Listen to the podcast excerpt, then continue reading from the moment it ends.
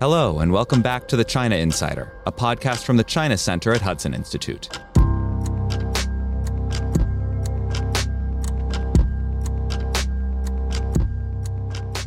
It's Tuesday, April 25th, and we have three topics to go through this week. The first is the question, an evergreen question about whether or not the war in Ukraine is a distraction for the U.S. when it comes to the urgent task of deterring Chinese aggression against Taiwan.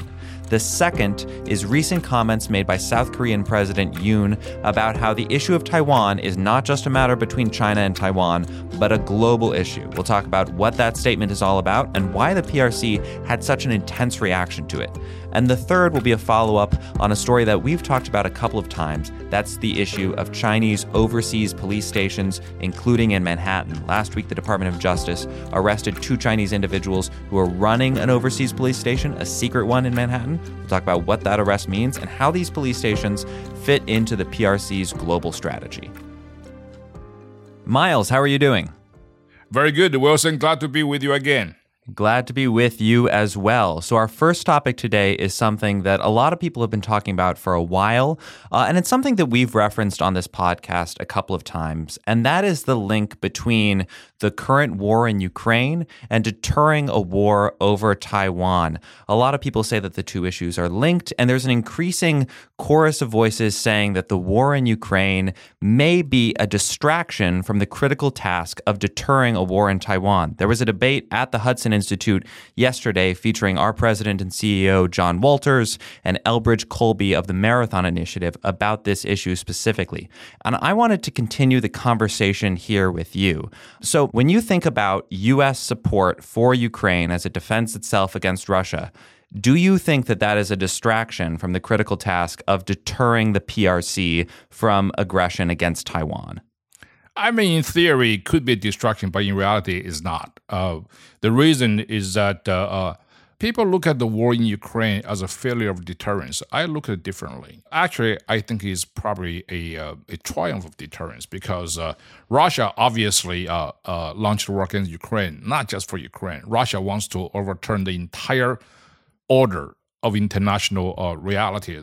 so Russia said very clearly the whole issue uh, is NATO expansion. The whole issue is Western dominance in global affairs. So it won't change that. So I look at this uh, this uh, this fact that the war is very limited in a very small part of Ukraine as a uh, victory of deterrence. The fact that the war has not uh, expanded beyond uh, this eastern region of Ukraine. Obviously, people in Ukraine suffer tremendously, and that's why the West has stood with the Ukrainian people in, in winning the war. So I don't necessarily see this is actually a failure in deterrence. Uh, so the lesson we should draw from this is that uh, we should do similar and to strengthen alliance, uh, particularly the American-led uh, bilateral alliance, in conjunction with the American-led NATO alliance, deter China from launching similar aggression against Taiwan.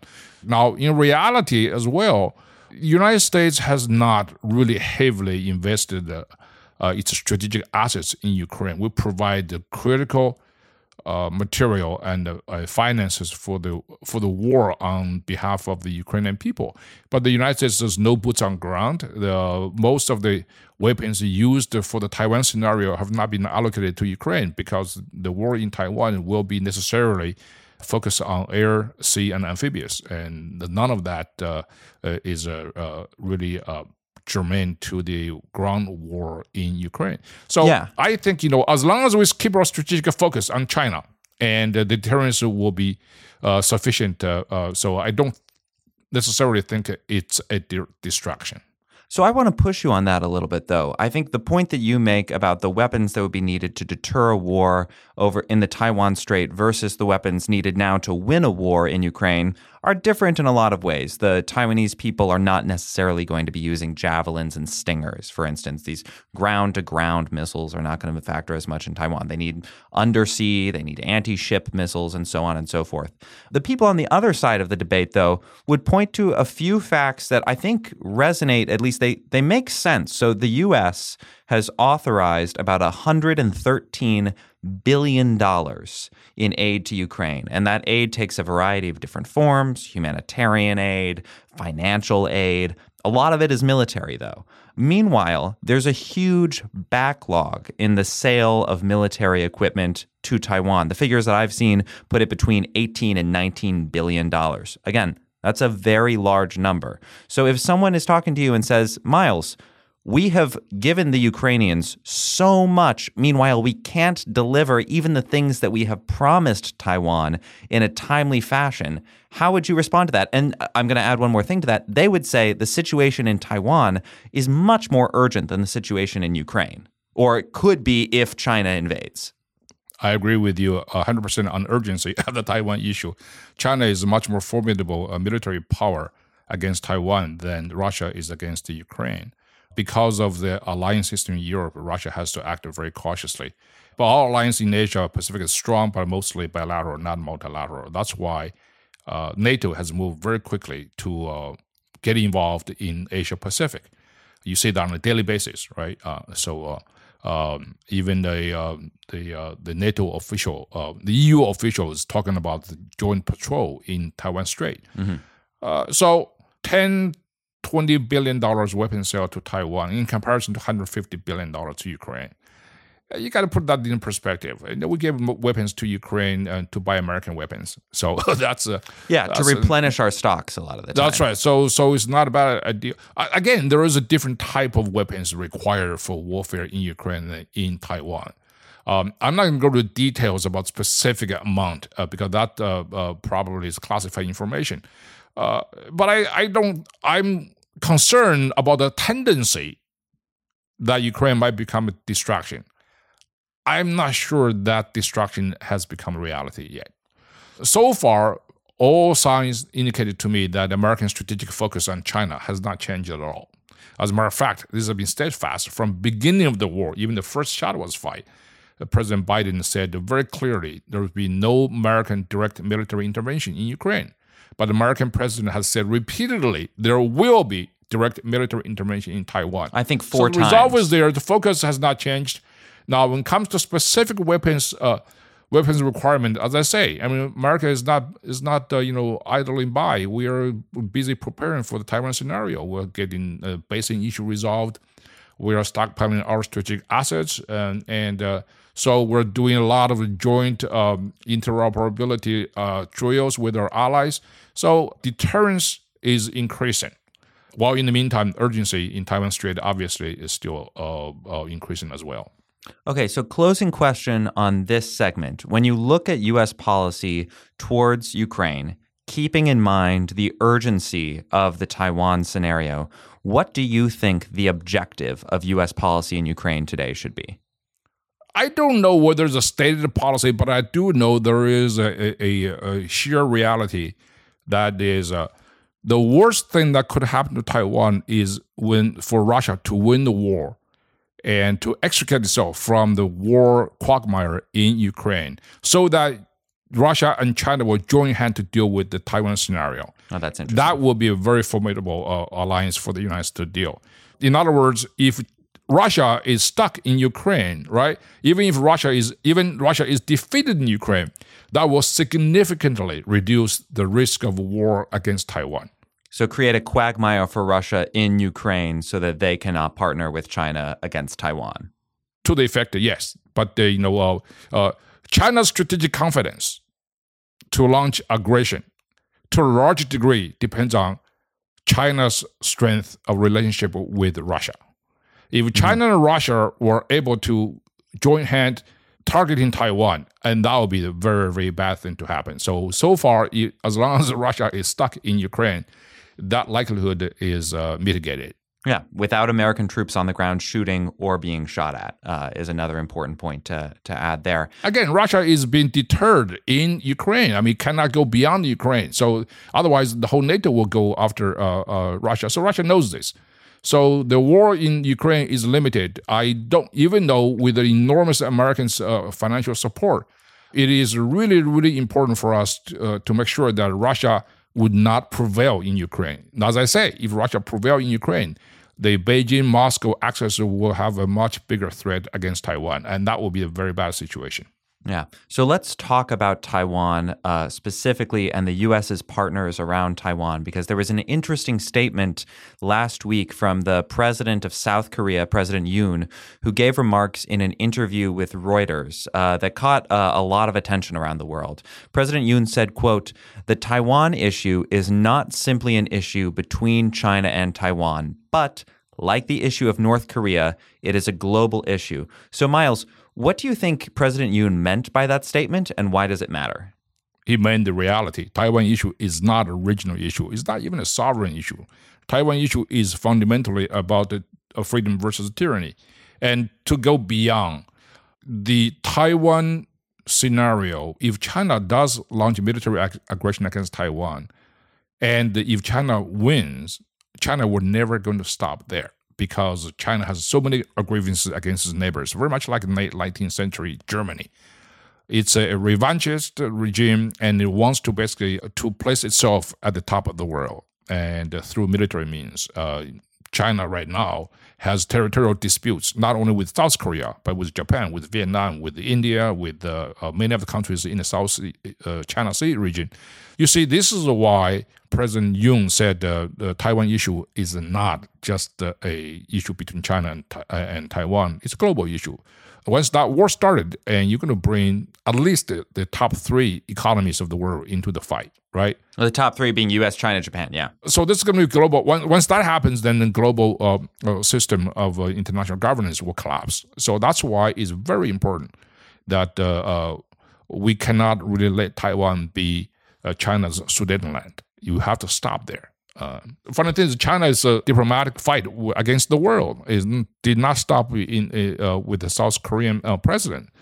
China basically said, uh, "Listen, uh, South Korea should address Taiwan issue with caution." to threaten the, the the president of South Korea, and the South Korean government also was equally incensed and uh, summoned the Chinese ambassador to Seoul and have a dressing down. Incidentally, you have the uh, Chinese ambassador to uh, to the Philippines, uh, and the uh, uh, he threatened the, the, the Philippine government, saying that listen, if you give the U.S. government military basing rights on your soil, you have to really care about the 150,000 Filipino workers in Taiwan. That's a blatant threat. That right? is a blatant threat. So the Filipino government obviously is not very uh, very amused by that. And then just over the weekend, uh, you see the Chinese ambassador to France uh, a major, major uh, faux pas and caused a firestorm of criticism and protest. The Chinese ambassador to France uh, uh, went on French TV and saying that, hey, the Ukrainian status, uh, you know, the Crimea status has not been really um, settled. Um, and he went further to say, you know, all the former Soviet republics that become independent after the collapse of the Soviet Union their international status as sovereign nation have not been settled yet. This is just absolutely crazy. So for the ambassador to say uh, things like that obviously causes an international firestorm. China sometimes forget, you know, its own Marxist-Leninist way of looking at the world. It's maybe good for domestic propaganda, but internationally, it really does not hold water. Make China look like a, a silly, aggressive, and, and this true reflection of China's strategic intent. I think the world should really wake up and uh, pay close attention to China's rhetoric. Yeah, it's interesting that the ambassador to France made that statement because the PRC, in most of its claims about Taiwan, always talks about sovereignty, always talks about territorial integrity. And China's vice foreign minister actually made a statement against President Yoon's statement saying, quote, the South Korean leader made no mention of the one China principle, but equated the Taiwan issue with the Korean Peninsula issue. Both North and South Korea are sovereign states that have joined the United Nations much like most of the so- post Soviet republics as well. So it just kind of undermines the position there. But I wanted to talk to you a little bit more about South Korea's role specifically in any US led or free world led effort to counter PRC or deter PRC aggression against Taiwan. So when you think of South Korea's role, what makes them so important? Why does the US need them in any counter PRC coalition? Well, South Korea obviously is very strategically important uh, to all sides. China views South Korea as a wedge between the U.S. and Japan on one side and uh, South Korea on the other. So it has cultivated uh, South Koreans' uh, nationalist sentiment against uh, uh, Japan for historical reasons. China almost succeeded. But South Korea is democracy. So democracy means that the leadership changes all the time and always mm-hmm. in the right direction. So now we have the right leader um, in President Yoon, and who basically realized uh, China is playing South Korea against uh, uh, U.S.-led ally uh, alliance in Northeast Asia. So he basically made this very positive step uh, to uh, voluntarily solve the problem of World War II settlement issue with with Japan, yeah. and also he stood up um, to China. And I think that and South Korea and Japan, Australia and New Zealand joined the NATO summit last year, which is a historic and unprecedented. In Madrid, yeah. And I think they're going to join again this year. So I think this, this is going to be a very important uh, move. And I think, you know, uh, the more a country that deals with China, the more that country will become vigilant against China. So because they both understand China's strategic intent is to upend the existing international order that everybody benefits from. Yeah, and that strategic intent is visible not only in China's neighborhood, but around the world, as you've talked about several times, Miles. And I want to close us off on an example that shows that. Um, so last week, there was a story out of New York, and I'll just read you the headline of the Department of U.S. Department of Justice's press release about what happened in New York. The headline is quote: "Two arrested for operating illegal overseas police station of the Chinese government." So, Miles. We've talked about Chinese overseas police stations a couple of times on this podcast. What happened last week? Well, last week was that the FBI basically uh, arrested two individuals uh, in Chinatown, New York, for conducting uh, espionage. Uh, I believe that's the charge. And also, they charge over 40 others who have committed similar crime. So, this basically is a Chinese secret police station um, uh, placed uh, in over 150 some overseas uh, capitals, mostly foreign countries. and you have this in London, in Paris, in Seoul, in Tokyo, and in the United States, of course whose job is to basically you know to extend China as a police state arm over the Chinese diaspora to spy on Chinese immigrants. Yeah, they claim that they're there to help with things like passports or visas or provide sort of normal services to Chinese nationals abroad. Oh, that's a disguise. They constantly got people they want them back, particularly dissidents, and show their dissidents' families in China will be in trouble if they don't cooperate, don't go back to China. Yeah. So this is also uh, related to China's, uh, you know, fox hunt operation. Uh, that is Can you global, a, yeah. global mm, uh, body snatching uh, operation uh, that's been going on for over decades. This is not just you know once the United States arrested two suspect, many countries were taking a hard look at their own countries, uh, how much they're being fen- uh, penetrated. But the British Parliament is particularly incensed by this, so they're they're investing some of the very high level similar uh, Chinese uh, espionage uh, activities in the UK. And you have a similar situation in uh, in other countries. South Korea actually has just indicted a, a Chinese businessman for his role in harassing the uh, dissidents, um, Chinese dissidents in this place, the secret police uh, station, and then the Netherlands and Greece um, and Spain. Those countries were actually uh, uh taking similar action against those uh, overseas uh, secret Chinese police station.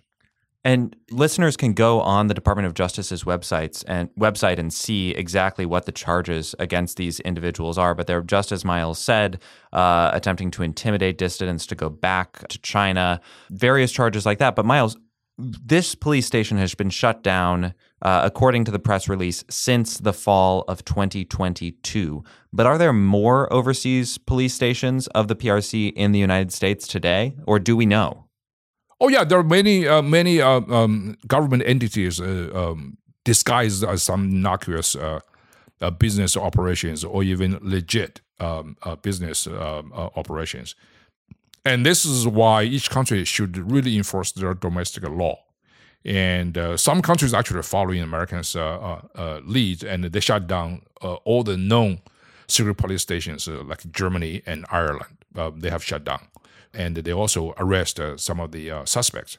This is a global issue. That's why when President uh, Yoon of South Korea say, you know, Taiwan issue is not just the, the issue between China and Taiwan, I will say the similar thing that the China problem is not just the problem between the United States and China. It's a global problem. Every country would have the same thing.